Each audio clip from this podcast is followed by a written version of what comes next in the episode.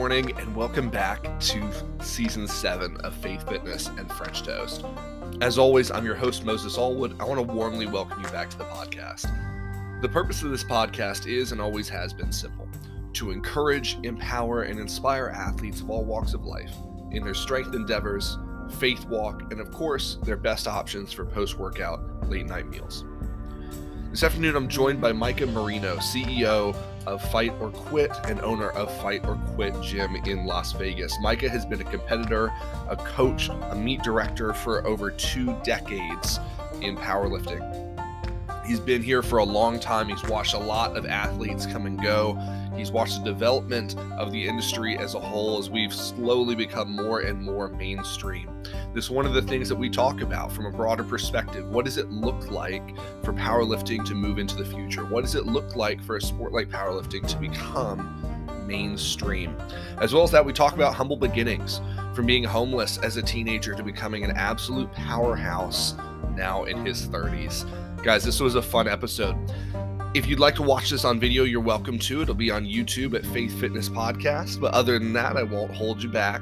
Let's sit back, relax, and dive in.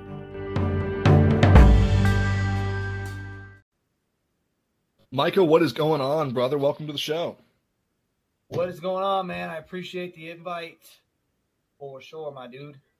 Yes, sir. It's been a long time coming. I've heard plenty of good things about you. It's good to, to finally meet you.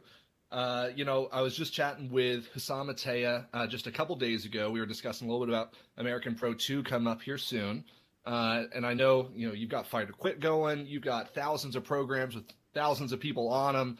You've had a lot going on for a long time in the industry. Uh, but I wonder for those that may not know about you, uh, just kind of give a little bit of a brief intro just as to who you are and why you do what you do. Yeah, so my name is Micah Marino. Um, on Instagram, it's my name, Micah underscore Marino. Um, been powerlifting, been in this industry for over 20 years. I'm 32. Um, I did my first meet in 07. Um, power started powerlifting long before that. Um, you know, fitness is in general always been like a part of my life, um, whether it's sports, um, or just training in general. Uh, my dad power lifted, so it was just something I just fell into, and I had to do it for all the sports. You know, as being a young kid playing, you know, sports, being athletic, we always had to work out, and um, you know, long story short, I fell in love with this this drug. Um, this is the drug that I choose to be addicted to, um, which is in many ways, and I'm sure we'll get into it, that has saved my life. Um, in, in many ways, you know, and, and we can get into that as as the, the show goes on. Yeah. So, well, I, I know, and I, and I, a little bit of me following you over the last few years. Uh, I know you started lifting pretty early. Like you said, you've been in the field for the last two decades. You're only 32, so clearly you got started early. Uh, what was that those teen years like? I know they're pretty formative for you, um, and how has that kind of shaped where you're at now? Um, so as far as like my teen years, I mean, growing up and going through like high school, I was a really competitive football player. So that was kind of like the only thing on my mind was to get to the next level. Um, and honestly, just doing whatever it took. You know, I was young, I was dumb, and um, at that time in my life, I did not care about basically anything other than playing. You know, college football or even further past that in the pros, and I was I, I was definitely good um, for the next level. Um, you know, got on steroids at a young age and been on ever since. You know, um, would I tell the next you know young football athlete to do that? Absolutely not. But um, you know, it's it's a mistake that I did as as a kid, being you know 15, getting on steroids, and at the same time, it's been something that's allowed me to be in the position that I am. So I don't mm. regret it, but I wouldn't tell anyone to. This is if you want to be great, you got to be willing to do whatever it takes. In a sense, that's true, but I would never tell them, "Hey, let's let's get you," you know. And, and I, I co- and that's another reason why I coach is to, um, you know, get in these kids' heads and let them know that you know this is a marathon and it's it's not you're not going to do it overnight. And you know that's the one thing when I have younger athletes is I try to limit them to a certain amount of meets per year because I mean I've done so many meets that you know getting burnt out is a real thing. You know, mm-hmm. um, the talent nowadays is just getting crazy. So I want to see these athletes, you know, the longevity in them not get bored. So um, I'll get athletes and they're like, yeah, my coach is telling me to do every single meet. And I'm like, yeah, because it's that benefits them, especially if you're good. You know, right. I personally would rather you do one to two meets, three if you're tested at, at most. So. Yeah, well, you know, this conversation of PEDs we'll jump into in a little bit because I, I, definitely it's something that you've been more publicly honest about, and I, I saw you post that video about a few months ago. Um, just the ramifications of that and the reality of that. Of course, people who have been in fitness long enough recognize that that's a reality, um, and to achieve a certain level, it's a necessary evil. Um, you know, but especially you mentioned kind of longevity here.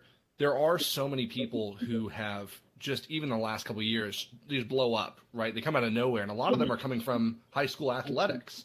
Um, that I feel like historically was just like, ah, these are just the meatheads over in the corner lifting weights, and now yeah. it's oh, well, it's the football guys, it's the basketball guys, it's the track athletes. Yeah. What trajectory have you observed in the last couple decades that you kind of see the sport moving towards as we see a lot of these athletes coming from other sports into weightlifting after they retire from their original sport? Yeah. Yeah, I mean, honestly, uh, the sport has changed and uh, so much over the last 20 years. I've seen it all, dude. You know, when I started powerlifting, bro, they didn't have a raw category. It was right. single ply or multiply. Like that's that's what it was. You know, um, that's kind of what put me on a little bit, um, social media wise. Is I broke some world records, and it was like that year of like raw was becoming a thing, and I broke one of Eddie Coan's world record, um, single ply I deadlifted 795.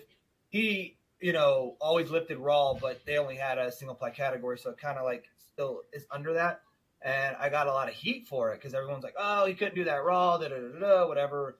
So like that's kind of how you know I started on Instagram was a lot of haters and you know people just running their mouths and da da da. So then I was like, "All right, well, I'll come over and do some raw." You know, the world records at the time were so little, like all I had to do was show up to break world records and that's what I did. Um, you know, and then I got hurt, knee injuries, knee surgeries, double, you know, long story. Um, but I think with these athletes, man, they're just getting crazy, crazy, crazy. And, and it's because most of them are, they have a, uh, a background in, in some type of sport.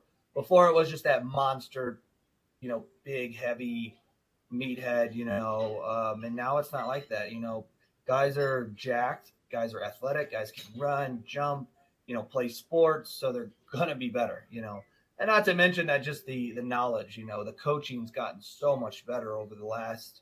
Uh, uh when I started coaching, there was no coaches. There was no online coaches. That's why it was right. kind of easy for me to start doing that um, because at the time, like, I, I was one of the only coaches on Instagram. Like, hey, I'm mm. doing online coaching. Like, you know, da da da, selling coaching programs for dollars, and um, now it's there's a million coaches, which is is bad and good. You know, I mean, I don't really care what people will decide to do for their profession. Um, I, I never wanted to be like, hey, you shouldn't be a coach. I, I think if that's what you want to do, you, there's a right way to do it, but it's it's on the athletes to pick the, the right coach. You know what I mean? Like, I if I would have never just started coaching, I'd never be where I'm at. You know, so mm. when you get online and you see all these people, they're like, oh so and so's coaching. He's done one meet, and it's like, well, you know, you gotta gotta crawl before you can walk, kind of thing, you know. So, but mm-hmm. as far as these athletes are just, they're just freaks, dude, and especially on the female side, like you're seeing numbers that are. It's the amount of 600 pound squatters that are going to be at the American Pro 2 for females is is insane. Um, I mean, girls benching nearly 400, deadlifting, you know, over 600, you know, and multiple weight classes um, is is kind of scary um, and, and, awesome at the same time. I mean, dude, you go to a pro level meet or national level meet, these athletes are jacked now. They're not mm-hmm. what you're typically used to back ten years ago or fifteen years ago. It's everyone's in good shape and you know they're running and they're doing other things that's going to help them. Um, the training's just gotten so much better. Um, mm-hmm. Like it'd be cool to see like some of the old the OGs how they would do it with today's like technology and you know supplements. Like back then, we didn't know how to take drugs. We just took drugs. Like, right. You know what I mean? And even the guys before me, dude. Like I'm still 32. Like the guys who are 70 or 60, you know, like Ed Coan and those guys, like what what did they just kind of jumped in the ring and they didn't, you know, they just trained, you know. Now it's you got training programs, you got a coach for this, you got a nutrition coach, you got, you know, um, it's just so much different, man. And a lot of these kids don't know it. You know, that's that's a, a huge problem in this sport is a lot of these kids are spoiled. Um, they're little brats. They think if they can't do it, they see the the guy deadlifting a thousand pounds, Danny Grigsby. You know, I oh I, that's what I want to be, and it's like, dude, Danny Grigsby's been doing this multiple multiple years. Um, you know, and not to mention he's a freak. His first meet he pulled he pulled 850 at his first meet. So yeah. um, you know, not saying that like you can't do that, but like there's one percent of Danny Grigsby. You know what I mean? Um, right. He's just an example of, of who he is. You know, um, but the sport's definitely growing in the right way, the right direction for sure. It's and that's one of the reasons why I host so many meets and the way I host meets, um, because I know what it was like for me when I first started, especially on the local level. A lot of people don't give them enough attention. And you got to remember that those are the people that are supporting our brands. We're coaching. Like, how many mm-hmm. pros are actually paying for their knee sleeves, their t-shirt? You know what I mean? Most of them are sponsored. So, as much as I can give back to these local athletes, not saying that they're not good enough, but everyone wants to do. Everyone wants to feel special, and that's a huge thing for my local meets or my smaller meets or, or any of my meets. Like I try to make them as cool as possible and make that one lifter, whether it's their first meet or their world record holder, I'm going to make them feel as, as special as, as I felt because I've competed in so many cool spots, you know, so many big meets. And um, so I think that that's just fair and that's just how it should be. I don't, I mean, to me, being a meet director and doing all these things is a business. Yeah, I obviously love making money because I'm, I'm making money at what I'm uh, what I love to do, you know. So, but for me, it's like, well, I can make money and make it awesome. You know, a lot of these mm-hmm. meet directors are just like, how fast can I get the meet over with? How little amount of money can I invest into the production? Or oh, it's a local meet, you know, like whatever, you know. Um, for me, I'm always constantly trying to better the next meet. The last meet that I did, like, how do I get a tad bit better? Yeah. There's a. I was actually I was chatting with this about someone else uh, recently. So I'm a state ref with USAPL, and you know a lot of those local meets in general are just kind of backyards, right? They find a warehouse somewhere, and you got 20, 25 lifters on one platform, and it's kind of ratchet, right? And I've I've always commented that at least Virginia in the USAPL Saber uh, does such a phenomenal job at creating production. You know, even on a novice level. Um, I was coaching in a novice meet last year, and yeah, I mean, he's got smoke going up, and he's got the megaphones, he's got announcers. Like he wants it to feel for them the equivalencies if they're stepping on a pro stage, you know, exactly. because the thing about meets is nobody wants to go and watch a nine hour long meet when the person they're watching is there for six minutes on the stage, you know, yeah. and the rest of the time they're just sitting there like, all right, like cool, like there's snacks, you know, like there's nothing, you know, there's yeah. no production value. Yeah. Yeah, I mean, powerlifting is definitely a boring sport, especially if you're not in it. Um, uh, a lot of people say that um, you know powerlifting is not a spectator-friendly sport, which it's technically not. But um, as being a meet director, it's our jobs to figure out ways to make it entertaining. You know, um, like little things like uh, in between the breaks of just moving the monolift off and putting the combo rack on for bench. I'm grabbing little kids out of the crowd and making them throw t-shirts out, getting and that's one of the things that a lot of the lifters say when you come to one of our meets like the the hype is is on a whole nother level like literally we have athletes that have told us like i won't do your meet again because it's just too like it's too hype like it's too much mm-hmm. pressure and that's fine i think um a lot of power lifters and, and i i love power lifters so like i would never you know i mean a lot of power lifters are just a little bit you know soft right now and and and pressure should be applied to you you know like how mm-hmm. we, we are we are athletes you know um, but a lot of us look as it as we're just power lifters and it's a hobby which in reality it, it is a hobby but it's a it's a hobby that you know most of us live by you know like i eat sleep and, and power lift you know that's that's my life for my whole life and it saved me from going down different roads. So applying pressure, you know, like say for example, the American Pro, like doing the red carpet, you know, doing things where you have the camera in your face, like some of these lifters are like, dude, that's too much. Like it's it's stressful. And it's like, well, tell that to Floyd Mayweather. Yeah. Tell that to, you know, a lot of people want to see powerlifting on ESPN or on the pro level. And it's like, well, as an athlete myself, we have to. I mean, the American Pro, you saw the production, you saw what it was.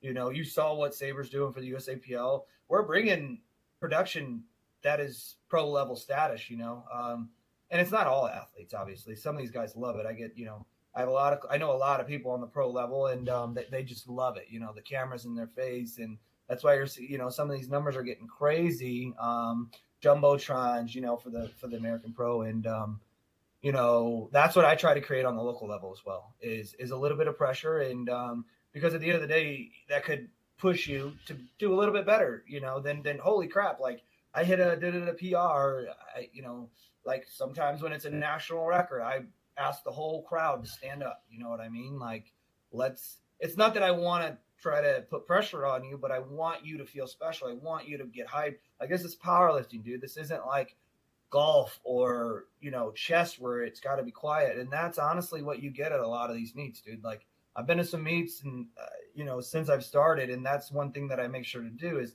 out of all the meets i've been to i think of what is the stuff i hate i ask athletes what do they hate and what do they love and i try to apply that for my events to make it like well if 10 people hate this why would i why would i do it you know yeah i uh had a competition out in Salt Lake City a couple years ago, and the uh, microphones and the speakers cut out during deadlifts.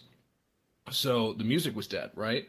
So in in my head, like, okay, well then if we have an announcer, if we have a crowd, there's energy that can come out of this. False, just just not what happened. So I remember going out for my final deadlift, and it was a PR, and I um, I'm warming up. I'm I'm in the zone, and my guy hits me as hard as he physically could in the back. They're all screaming. My whole team is going wild, and it's just silent. Like I mean, the venue is silent, and like I still hit the lift, and I was like, great. But outside of yeah, that, it's just brutal. You farted, everyone would hear it.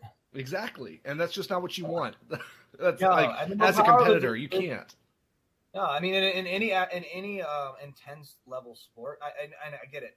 Powerlifting is very technical, and you have to be. Uh, trust me, like um, I know that, but um, you know, it, it, you need to be like like fighting, like uh, you know what I mean. Like that's to me what powerlifting is, and um, everyone has a different way of how they get hyped. But when you can bring the crowd involved, you know, like I've been to some national level meets, and I'm like why is homie sitting in the front row on his phone and you got national like mm. as a meet director i see that. I'm walking up to you and i'm like putting the mic in your face as a spectator. I'm like yo who are you here to see? Da, da, da. like you know i do stupid stuff like uh, hey on three power like one like let's we love powerlifting. Like one two three we love powerlifting. Like that's you know i mean dude you're sitting there all day so it's gonna get boring no matter how many people you're there to watch or how much you love powerlifting, you know. And then you have people that think, well, why don't we just make the meet shorter? I'm not showing up to a 20 lifter meet. I don't care. Like I'll I'll just watch it on the free live stream, you know. Um, so you know, you have to figure out ways as meet directors. Well, if we make the meet shorter, but it's really, really good lifters, I'm still not going to travel for that meet. Um, you know, I'd rather do it for a weekend event where there's three days or two days and you have so many good lifters, and it's a ch- as being like someone who's been on those kind of stages, but also like someone who sees how great these powerlifters are. Like, I would rather take a whole weekend, you know, and make them fun, you know. Now, I'm not saying like 12 hour meets, you know, are fun. Um, you know, 10 hour meets, eight hour meets aren't even fun, you know. So you have to find figure. Then that's what we're trying to do for the American Pro. We're going to test out sessions, more AM session, PM session, and in between we're gonna have something cool, like I don't know, a rapper come rap, or you know, uh, a deadlift seminar by freaking da da da or something that's gonna create people to be like, I want to stay here. You know, at the American Pro last year, the sleeve day, we the venue held um, I don't know, we sold over 950 spectator tickets in one day, which is like insane for powerlifting. Like for a one platform, 45 lifters, like you're not seeing that anywhere. Um, for one platform, one day, you know, uh, over a thousand people. But I promise that it was a long day because uh, we had some technical, you know, it was our first time doing such a big meet. Um, and there was more people at the end than the start. You know what I mean? Mm. So that, that tells you like obviously the lifters brought the people there, but we we kept the hype all day. You know, some people were like, I'm gonna leave. Like even during bench, bro, we had, you know, fifteen thousand people on the live stream, you know. So wow. and we and we do we did we did um A1 Digital did uh, 85,000 viewers that weekend. Like wow. that's and that's powerlifting. Like we're not seeing those numbers, dude. Like we we plan to break over a hundred thousand viewers, um, and we have a free live stream, and it's an amazing live stream too. So those are things that we're trying to like. People like, why don't you charge? And you could make so much money off the live stream. Yeah, we could probably make fifty grand pocketed off a live stream, but that's not going to get us the viewership that eventually in the next five years is ESPN or Sports Center calling us because we only had 10,000 views, but we made 50 grand you know, versus 80,000, 100,000. And hey, who knows, bro? Like, I've seen weirder stuff happen with things blow up overnight. And it's like, hey, Pepsi, yeah, our Best Buy, hey, we want to, Modelo, we want to come down and sponsor power. You know what I mean? Like, I've seen weirder stuff happen, you know? I mean, look how many power lifters are getting featured on ESPN, Sports Center. You know, shoot, we had um we had ESPN and Guinness World Record at the American Pro for um, Tamara Walcott. Um, mm-hmm. that is. She's been on Ellen. She's been on mm-hmm. coming um, uh, Good Morning America. She's you know she's kind of blowing up, and she's a powerlifter. So it's great for the sport. You know that's what yeah. that's our end goal is not what we can do right now. I mean, how many big pro level meets you see come and go, right? Yeah. Because it's it costs so much money to host these meets. Dude, we were we were in seventy five grand wow. just to host the meet. You know, wow. um, but somehow we managed to actually profit after all that. After paying out um, twenty five, I think it was twenty five thousand. Uh, I mean, we did special things. We did VIP tables where you and six of your homies get to sit at a table by yourself. You know, um, instead of those little awkward chairs where you know mm-hmm. that break in the middle of the meet and stuff like that. Like we we did we did VIP tables press conference, after parties, things that are trying to. I mean, we're talking about a pro level meet. So how do we how do we give that pro feeling? You know?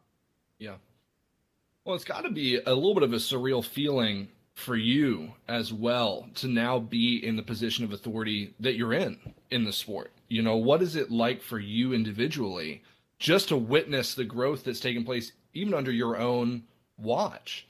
Yeah.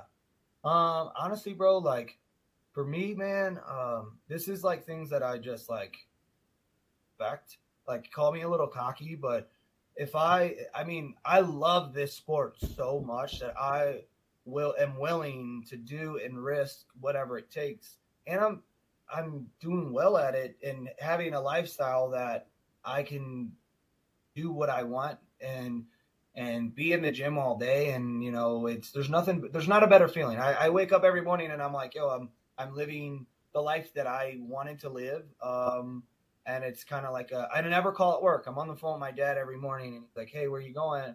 I'm like headed into the gym. You know, I've never been like, Hey, this is work, you know? Um, and that's to me, what makes what we're doing so good and fun is because we actually love it, you know, like it, people who say that they're not making money as meet directors, I, I don't buy that. Um, because dude, we can all do simple math. Like, what's 125 plus 60? You know what I mean? Mm-hmm. Uh, for uh, uh, coaching passes or thirty dollars. You know, spect, you know. So, and then you get to the meet and you're like, bro, there's a, a banner the size of uh, a freaking towel, beach towel, like. You know, but I, I do give props when when it's given. A lot of meet directors are stepping up for sure. Um, and I think it's awesome for the sport. Like, there's so much like bad blood between federations, and dude, I have USAPL lifters and WRPF USPA lifters. I don't care about a federation, and I'm I work for the WRPF, and I do not care. Like Um, do I disagree with some of what some federations are doing? Yeah, but I don't I don't own them, so I, I buy by the rules and um, do what I think I can do for the WRPF to make it cool and fun and you know a little bit of swag and you know if you look at like the sports ages it's it's it's young it's younger crowds so we got to be cool we got to have fun like you know you see too many meet directors too many judges that are rude and they're just like they're at the you know why'd you get a red light? And you know like you're i'm this is my first meet you're intimidating. You're making me never want to do powerlifting again which mm-hmm. makes it hard for all the federations because if i could get 20 new powerlifters at every single meet we're growing the sport. You know what i mean? It's not just fighter it's not just growing um, the usapl or the wrpf or the, the uspa like i don't care. You know compete where you want lifters are going to go where they're taken care of, and that's facts. You know, um, we're I work for the smallest, one of the smaller federations, WRPF, where we have 3,000, 4,000 members. We're climbing. Two years ago, we had 700.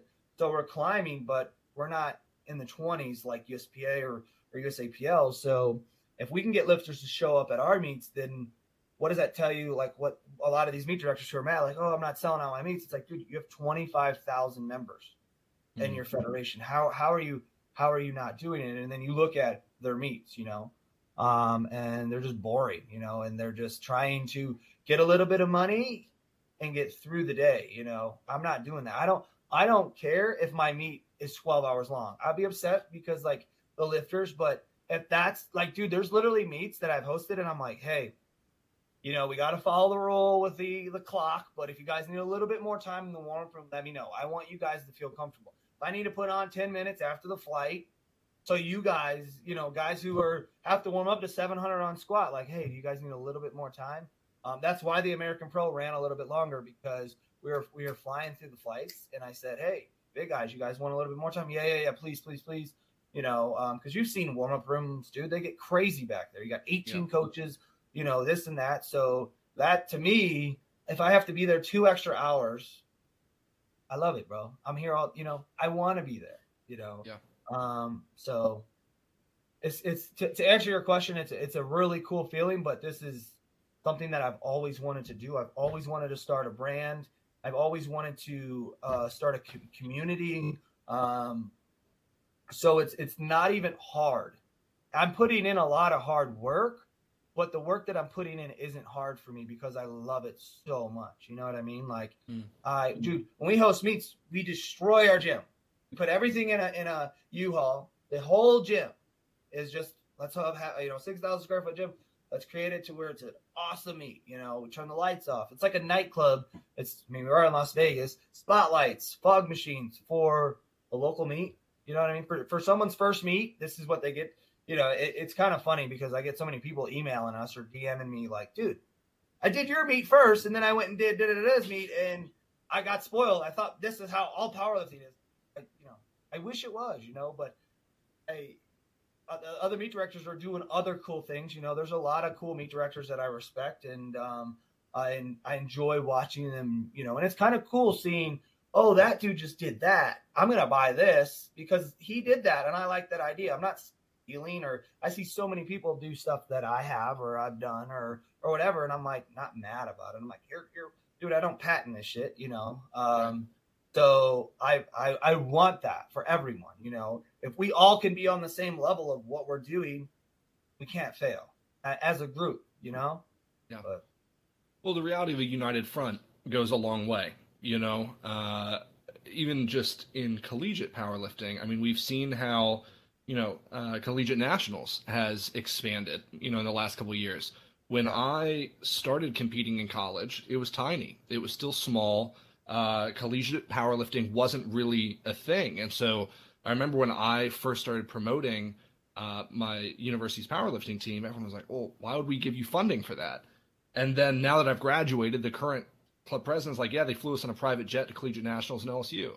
I'm like, "That's wild! Like that's awesome!" You know, because yeah it's creating and even more so it's it's a place where people who felt like they couldn't fit into some of the other mainstream sports have felt like they can actually find a home you know the right. people that weren't uh, the football star uh, or the the number one point guard on their basketball team they're like, hey, I've got big legs, I can probably squat something, you know, and and that's create a platform for kids to feel like they can be welcomed, and I think that makes a world of difference. Yeah, no, I agree. I mean, dude, there's so I do press conferences at most of my meets. Um, not all of them because I want still my special meets to be my special meets, but usually like we host an all girls meet called Bad Bitches Only. Um, the night before, we have all the girls show up. They dress up. They get in heels. I introduce them. They go down the red carpet, and then introduce every single athlete that shows up. Like whether you're world record holder girl or you're this your first meet, and it's cool hearing.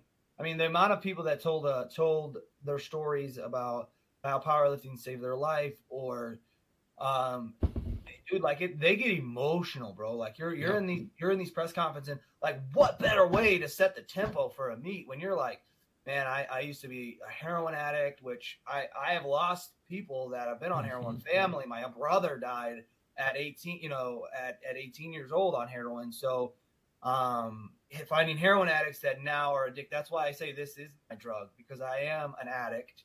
Um, and we all are addicts in a certain way. Um, but this is my drug. This is what saved my life. Um, you know, and that's why I always talk about it. Like, oh, I'm on steroids, but this is the drug that I can control. I mm. can make sure I, I still have a great life.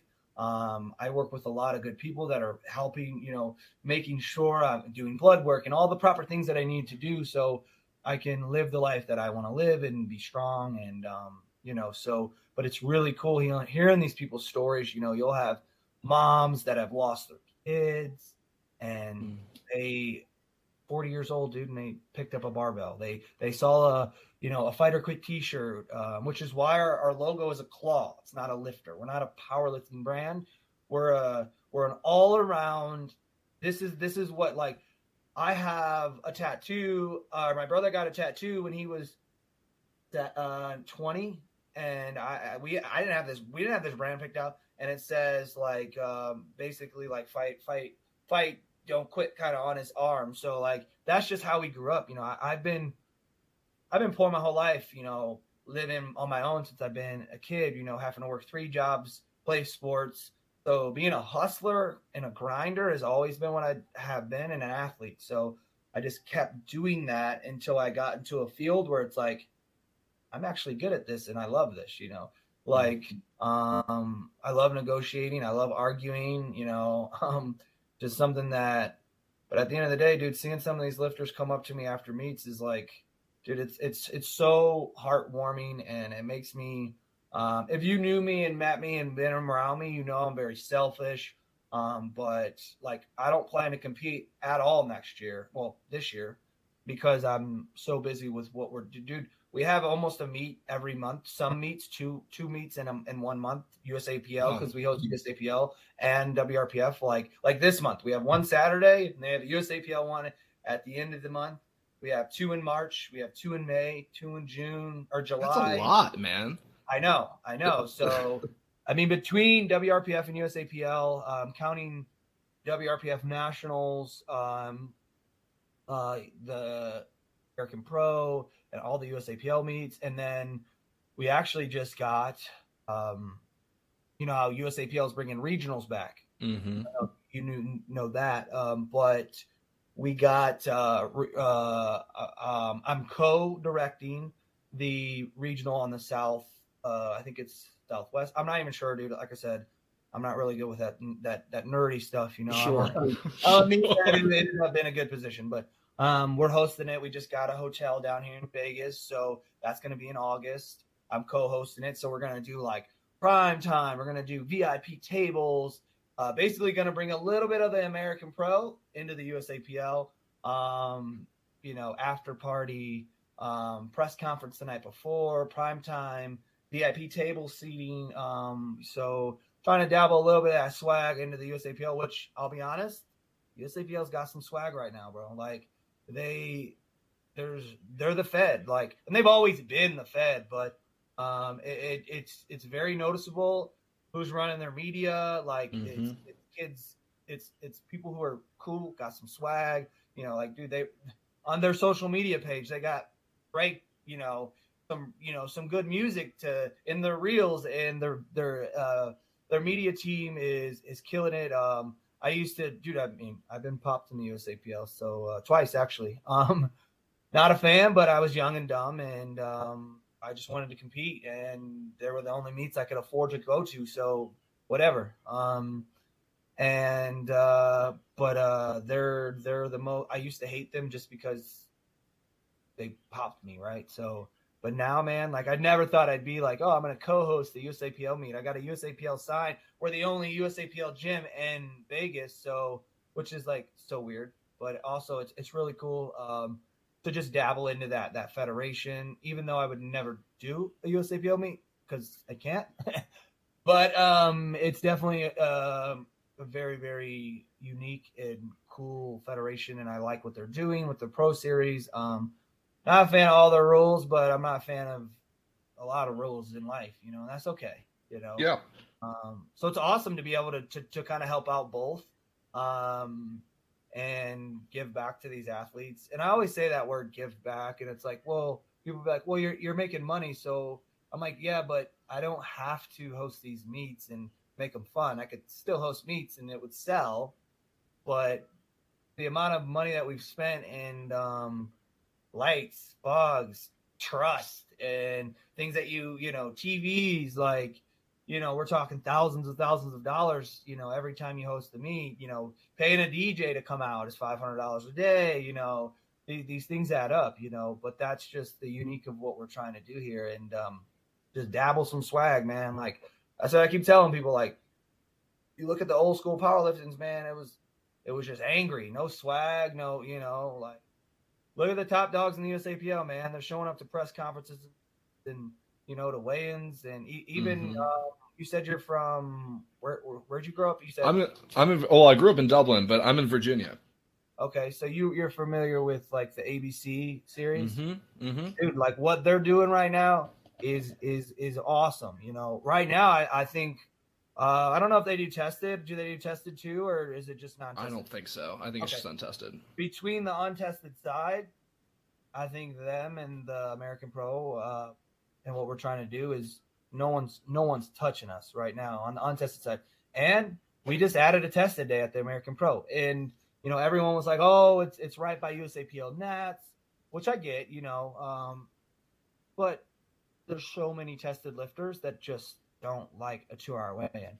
Nothing against the federation they just don't like the feder. They don't. Not, I'm sorry. They. It's not that they don't like the federation. They just don't like a stiff bar or a two-hour weigh-in. So, bro, we hosted uh, when we went live for the American Pro Two. We had a tested day, sold out faster than the wrap day for non-tested. Way faster.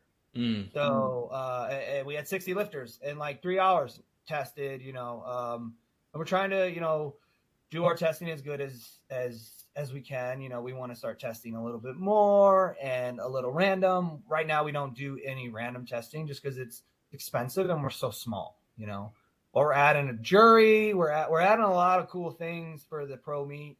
Um, you know, so it's very exciting, dude. I mean, I could go on and on about what we're trying to do, uh, but most of the time it's just like just just wait and see kind of thing. Um, and people know where to go, bro. Like I feel Yeah. bad for some of these meet directors because their meets aren't selling out. But then again, it's like you're your own problem, right? You know what I mean?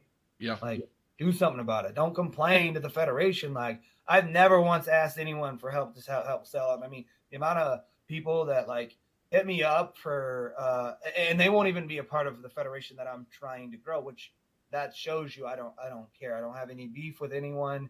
Uh, I mean, there's a lot of people that I just think are Joe Schmoes, but I'm sure people think that about me as well, um, and that's fine. I don't like. I don't really. I I, I say this. I, I didn't come here to make a bunch of friends, but luckily I have made a bunch of cool friends. Um, I came here when I started powerlifting. I wanted to be the best, so I did what it took to be the best. I was I was at one point the best in my weight class and multiple weight classes, multiple world records, and you know, which is why I had to go through knee surgeries because I did what I was basically raised to do and whatever it takes like to survive and I want to be the best. And now I'm trying to do that with uh being a meet director, but for me, I don't want I don't care to be the best. I just want to be better than what I was the last meet. And if that's the best, I'll run with it, you know? Yeah. 100%. 100%. Well, we've touched on it uh, a little bit, at least, as we've kind of talked untested, tested, uh, as we've kind of talked about steroid usage a little bit. I wonder if you could share um, just some some of the lessons that you think you've learned while watching kind of development of people getting more regular blood work done and learning how to not be quite as stupid when it comes to putting stuff in their bodies. Um, that though we would never condone the use of it, the reality of lifters being engaged in it. What are some of the things that you've learned that would be wise for people to be aware of? Yeah. So, so the one thing I always tell people when when pod we're on podcasts and they always ask about uh, stuff I always make sure to say that I'm not a doctor. You know, people always hit me up and they're like, "Hey, what do you do?" And I'm like, "Bro, unless you're my client, like I'm I will say this like for kids, people who are my my athletes and they they're going to get on them regardless, right? So how how can I be like, "Hey, you got these are the steps, right? You know, mm-hmm. you got kids 22, 20, 90. I mean, dude, there's kids out there deadlifting 900. You know what I mean? You know, um, who, all right, well, I want to get a little bit stronger, so I'm ready to, to next step, you know. So, but I always tell people I'm not a doctor. I don't, I don't know, you know, but I, I can always give someone my experience of what I've done and how I've done it and my mistakes. And if I could help, if I had someone to help me at 19, 16, 15, um, would I be dealing with all the shit I deal with, which healthy, I'm lucky and, you know, I'm pretty healthy blood work wise. Um, and honestly, like some what I've learned is less is more. The less drugs I've took, the less drugs that I take, stronger that I get actually, and I can push my body a little bit more. One thing we don't know is we get strong and we forget about our joints, and next thing you know, like they're not going to get better with drugs. They're actually going to get worse. That's just facts. You're moving more weight. You're able to push a little bit harder. Um, like for me, honestly, I, I have my non-tested lifters train less frequently than my tested lifters. I feel like as a tested lifter, you can get away with benching five days a week. Um, you know, yes, we recover faster, but we also grow faster. Or the, the, the risk of injury, you know, is, is way higher on the non-tested side, which is why you see so many injuries. Bad injuries on the non-tested side, quad tears, pec tears, like don't really see that as often. You, you see some minor injuries as often on the tested side, you know. And that doesn't, for me, like people like, well, we just we're smarter, and it's like, well, I've been to some tested meets and I hear some cues, and I'm like, what? What did you just say? But that's at any meet in general, where I'm just like, man, like, uh, you're still saying a cue that was created in 1940 dog. Like come on bro. Right. you know um, and that that that's always a learning experience for me too is going to meets and seeing some of these athletes. And i feel really bad for some of these lifters who, who just they they'd rather be cheap and not hire a good coach. And they'd be like yo homie from the gym mm. and coach me cheap you know or but anyways back to steroids. I, I think just um I mean, finding someone who, who's been through it and, and just trying to talk about it. I think a lot of these people, I've had experience where, with one of my athletes who's an amazing kid, great athlete, strong, but he's he reminds me of me, right? You know, do whatever it takes. I want to be, I want to be number one, right? So what what what did you do? And uh, you know, and he went behind my back and got on drugs, and I didn't even know. You know, I had to like find out by how his training kind of started like going down. He started losing weight, and I'm like, "Yo, what's going on, bro? You good?" And he's like, "Well, I've been on da da da for the last you know four months." And I'm like, "Dude, I'm your coach. Like, why would you not tell me?" And I think a lot of the times these athletes are just scared. Mm. They he, he, didn't want to let me down. He did, and I'm like, "Bro, where'd you get it? You know? Oh, I got it from the bodybuilder at Gold's Gym." Like, bro, like that's when it's like I know I'm not a doctor and I'm not a steroid coach, but that that could have been a moment where I would have been like, "Hey, what did you, you know, I, what were you taking? And he's just taking stupid stuff. And I'm like, bro, like you're 20, or actually it was 19. I'm like, yo, I could at least, because you were going to do it regardless. So I could at least, we could have tried to do it on on a proper way, and then just coming off, didn't, you know, he just came off and got hurt. You know, now he's smarter. He's, uh, he's been with me for three years. Um, so it doesn't, you know, he never wanted to go back natty, which is I'm no one's dad, bro. Like, you know what I mean? I'm not your parents. Uh, make your own decisions. I'll do my best to help you as, much as I possibly can. I'm never going to encourage steroids for anyone. I would just say, wait, you know, like there's kids in here that are freaks, bro. We have kids that are 17, you know, deadlift to 700 and they want to, how can I get to 900? I'm like, you can, but just give it some time, man. Like you're, you're, you're that good, bro. Like you're deadlifting 700 at, at 17. Like you don't need steroids, you know, at least right now, you know, let your body, that's probably why I have so many issues, bro is because as a young kid, I abused them. I loved them. I, oh, I can bench this. Like, uh, I mean, I, I had knee injuries in high school playing football, you know, mm. taking a lot of steroids and not knowing, like, I didn't get my blood work until I was in my 30s, bro. Like, besides like getting hurt and having to get knee surgery, I didn't do none of that, you know. So, which why I'm a huge fan of Stan Efferding. You know, he's one of our good close friends, and he's he's one of the guys that's like, hey, you need to do this. You need to do here's your here's your checklist. You know, let's let's make sure you're okay. You know, like these are drugs. You're putting in you're putting an oil, you're putting a pill into your body that's not supposed to be there. Like they're serious, bro, and a lot of people don't think that. You know, um, for me, um, I it's the drug I'm always going to do. You know, regardless of um, I mean, it's it's brought me this far. I'm kind of a all in kind of dude. If I'm in, I'm in, you know. But I feel that I'm doing it better, smarter. Um, and sometimes, bro, when I take more, I just get hurt, bro. Like I've had mm. double, I had double pec tears and both pecs, knee surgeries. Like more drugs, I might get a little bit stronger, but how long is that gonna last? You know? Yeah. Yeah. Well, one of the things I, I, have appreciated about Stan in our conversations has been, you know, he he's just he's a straight shooter. You know, he's been around a long time. He's dabbled in a lot of different things, and he's learned what there is to learn. You know, so that he can be a support, especially for the younger guys.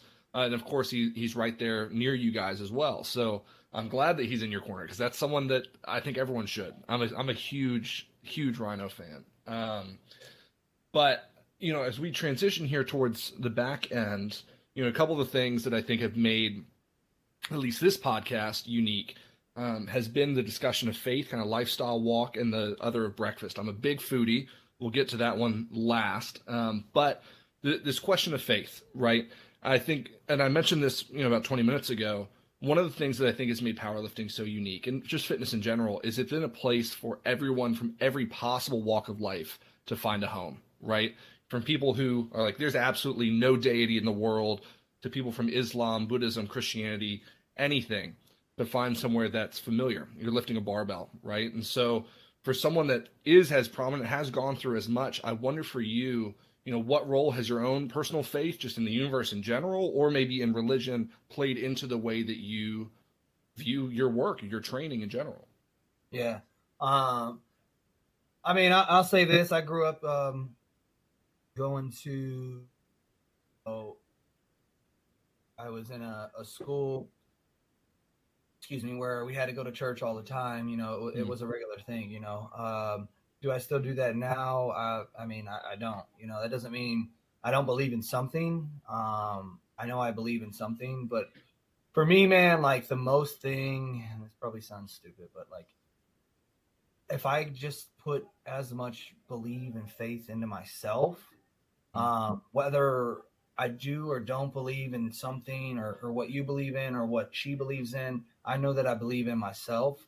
And I feel like my faith of just never giving up um, has got me to where I am. So, regardless of what I do believe in or what I don't believe in, I think that being that person that just like puts all the believe in and like I'm very confident in myself. I'm very I mean, people I mean I have F humble tatted on my forearm, bro. Like, but and that doesn't mean like be cocky, but dude, there's so many people like, like I have athletes that I've forced to text me certain things every morning because they're too, they're too nice, right? And you can't yeah. be that nice in this sport. You know what I mean? Like, you, I, I can read people. I know you don't believe. No, I'm not saying you, but I know you don't believe in yourself, bro. Like you're so strong and you don't believe in yourself. Like I have people that I make text me like certain things. Like I want someone to create more confidence. Like I'm making them text me every morning like F everyone or I'm the best or and those are things that I I had to do as a kid is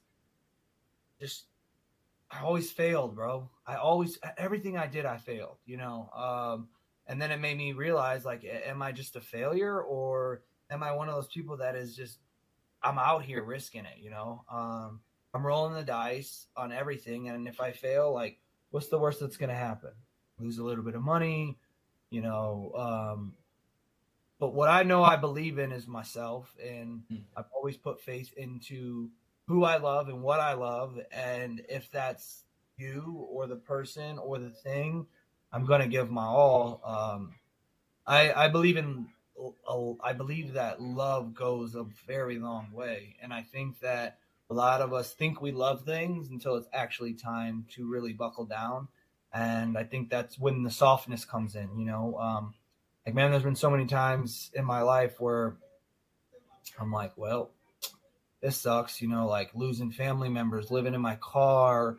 You know, um, just bad, bad things. People, you know, getting that phone call of who died next, who's in jail next. You know, especially being a kid of of always growing up fighting, getting whatever I wanted because I was in a big time school. I was a good athlete, so I didn't have to do certain things because I was just an athlete. So it was it was easy for me kind of like growing up being popular and being cool because I was good at something.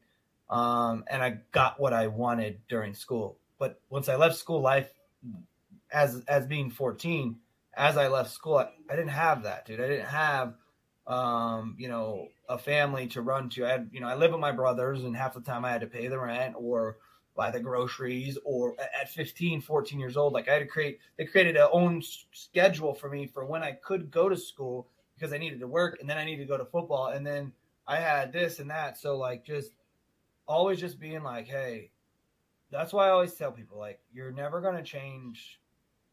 I will never change for someone. Um this is who i've been and this is what i believe in and this is what has gotten me to where i am today am I the best? Do I make mistakes? Absolutely, bro. Um, but I think those mistakes are what is going to continue. Like I keep, I want to make mistakes. I want to fail. Um, because one, if I just keep succeeding, like it just gets too, I get too comfortable. Mm-hmm. Uh, so, you know, growing up, I was confused of what I believed in or just life in general. Like, uh, why, why do these things happen? Why am I losing this person? You know, um, questions of well why him and not me or and at the end of the day it was just keep pushing you know keep don't give up and um, don't you don't have to rely on anyone just put all all your faith and love into yourself and i mean look how big self care and love is nowadays you know but that's how i literally lived. And I, I saw that question when when i looked at it and i was like really thinking about it. And i'm like what what what is a good answer for that? And that's the honest truth. Um regardless of it seems like cocky or um arrogant it's the truth of of what i believe in and i believe in what i'm doing you know and i love it. And um am i right or wrong? I don't know i guess i'll find out one day you know so that's kind of the answer the question that's a good answer, man. I, I, appreciate I appreciate the thought that went into that. Um, you know, it's one of one of the things that I've enjoyed the most in the last few years, uh, whatever sixty plus episodes has been. I've gotten sixty different answers, you know, and if I sat down with every single person on the face of this earth, I'm going to get eight billion different answers. You know, yeah. it's amazing. It's easy sometimes I, to just look at kind of a two dimensional view of everyone, but to realize there's influences behind why people do what they do. Yeah, no, I don't think there. I don't think that that there that question. I don't think there's a wrong, or really a wrong Agreed. answer for it, unless you're just a dick. Unless you're whatever. a dick, yeah. um, no, I mean, I, I I read that question last night and I had to like actually think about it, like, because for me, bro, I don't like to think about a lot of things. That's why when I when when we started this, I'm like, oh man, I actually have questions. Like, I'm usually like kind of like someone says something to me and I'm I don't process things. I've and that's the difference between me and my fiance. She's a processor. Yeah. He does things a certain way. It, it has to be this way. I've never been that way. Like I'm going to attack. I'm going to either succeed or I'm going to fail, and then I'm going to keep going. Like that's I'm also ADD, I'm dyslexic, so like this is just my this is my process of just keep going. If I fail, that's back there. I'm gonna keep going, bro. And um yeah, that's how it's been. I hear you. Well, last big question here. Uh, this is the fan favorite: is breakfast food, right? I'm a big foodie.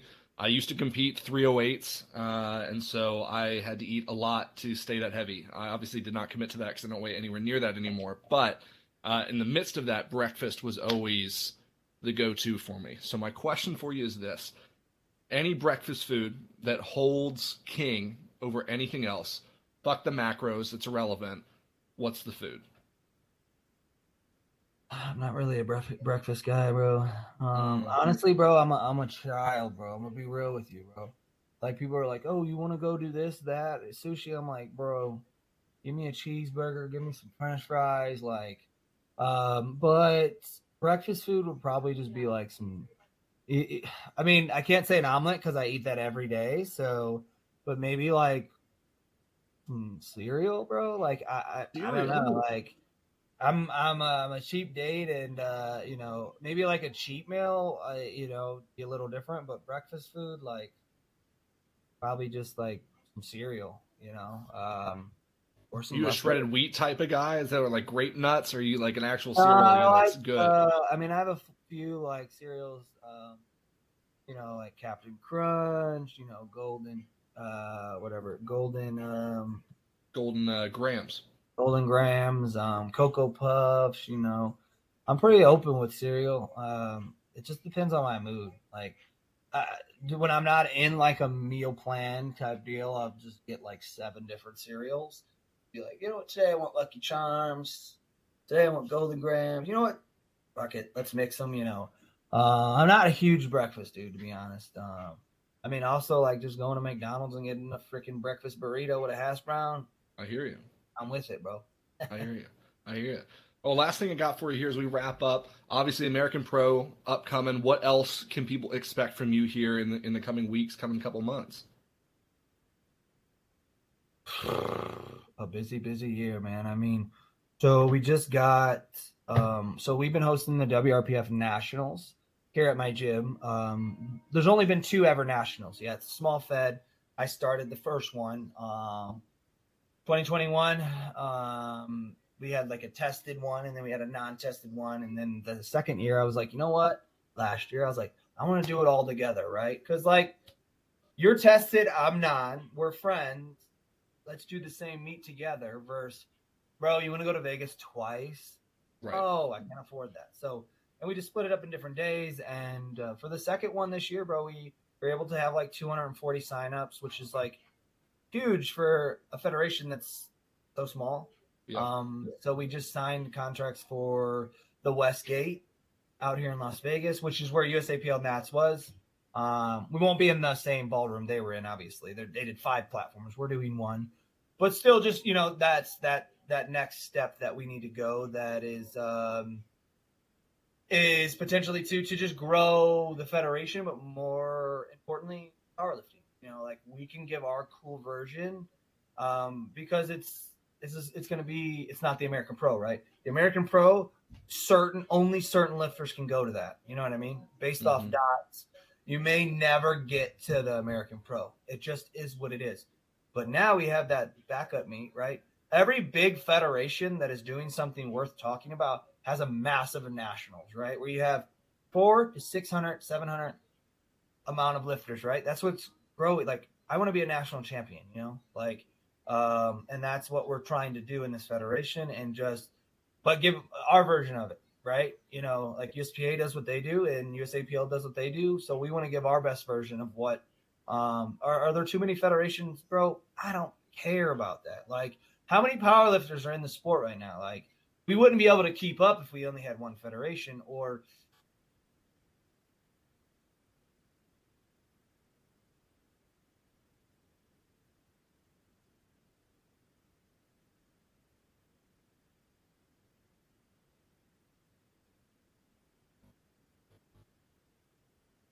Oh, we might have lost you here. Hold on.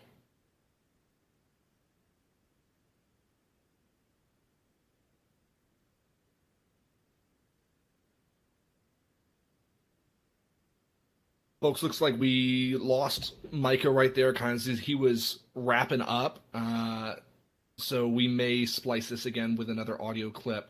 Uh, but if that doesn't work out, this was just you know a great conversation with Micah. Uh, if you love that episode, you're more than welcome to hit us up on YouTube, Spotify, iTunes, anywhere else podcasts are streamed. Uh, and we'll see you next week with Andre Milanishev. We're good. Go ahead. Yeah. So basically, what I was just saying is, uh, we're we have WRPF nationals tested and non-tested, prime and open. So the open just means, dude, anyone can sign up. That's going to be the AM session. Um, it's three days. It's in September. It's at the Westgate. Uh, where where USAPL Nats was, we have a smaller ballroom. They had five platforms. We're gonna have one, um, and then we also have the regionals um, for USAPL, um, and then the American Pro. Um, it, it's just so much is going on, and so many meets, so many events, gym, apparel. I mean, our, our apparel we're doing drops every month, so um, for Fight or Quit. So we're just pushing and pushing and pushing and and the cool thing is is that we're just not stopping and at this point we're every every month we're growing whatever we're doing you know so the goal is to continue to grow maybe open up a bigger gym to have you know more more space more to touch more people bro and just keep continuing to build the powerlifting community um, we're a, the only powerlifting gym in vegas that's only allows just powerlifters like we don't have bodybuilders and it's nothing against that but this is the sport we love.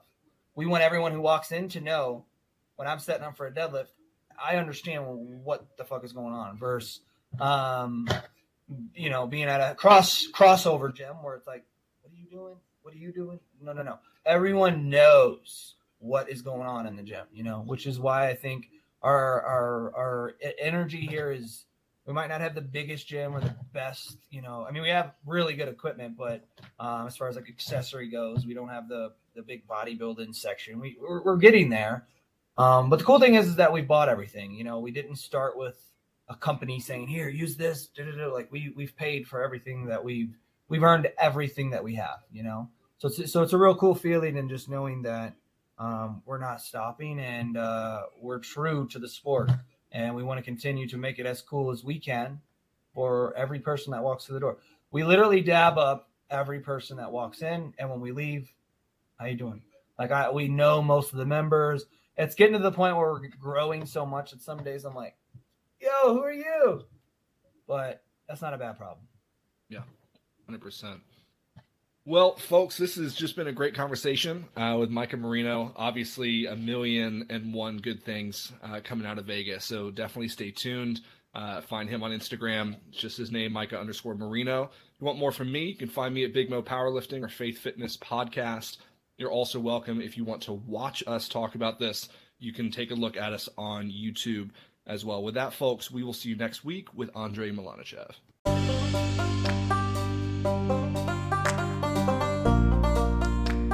Well, folks, this was just a great conversation with Micah Marino. Like we said, you can find him on Instagram at Micah underscore Marino. If you love that episode and you're craving a little bit more from me, you can subscribe to the podcast on iTunes, Spotify, anywhere else that podcasts are streamed at Faith Fitness and French Toast. Or you can check out our new YouTube page, Faith Fitness Podcast.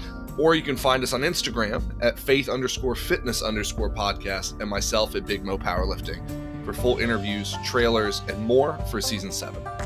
We've got a brilliant guest list lined up for the rest of this season with the likes of Kaylor Woolham, Travis Rogers, Ian Daniel, and more.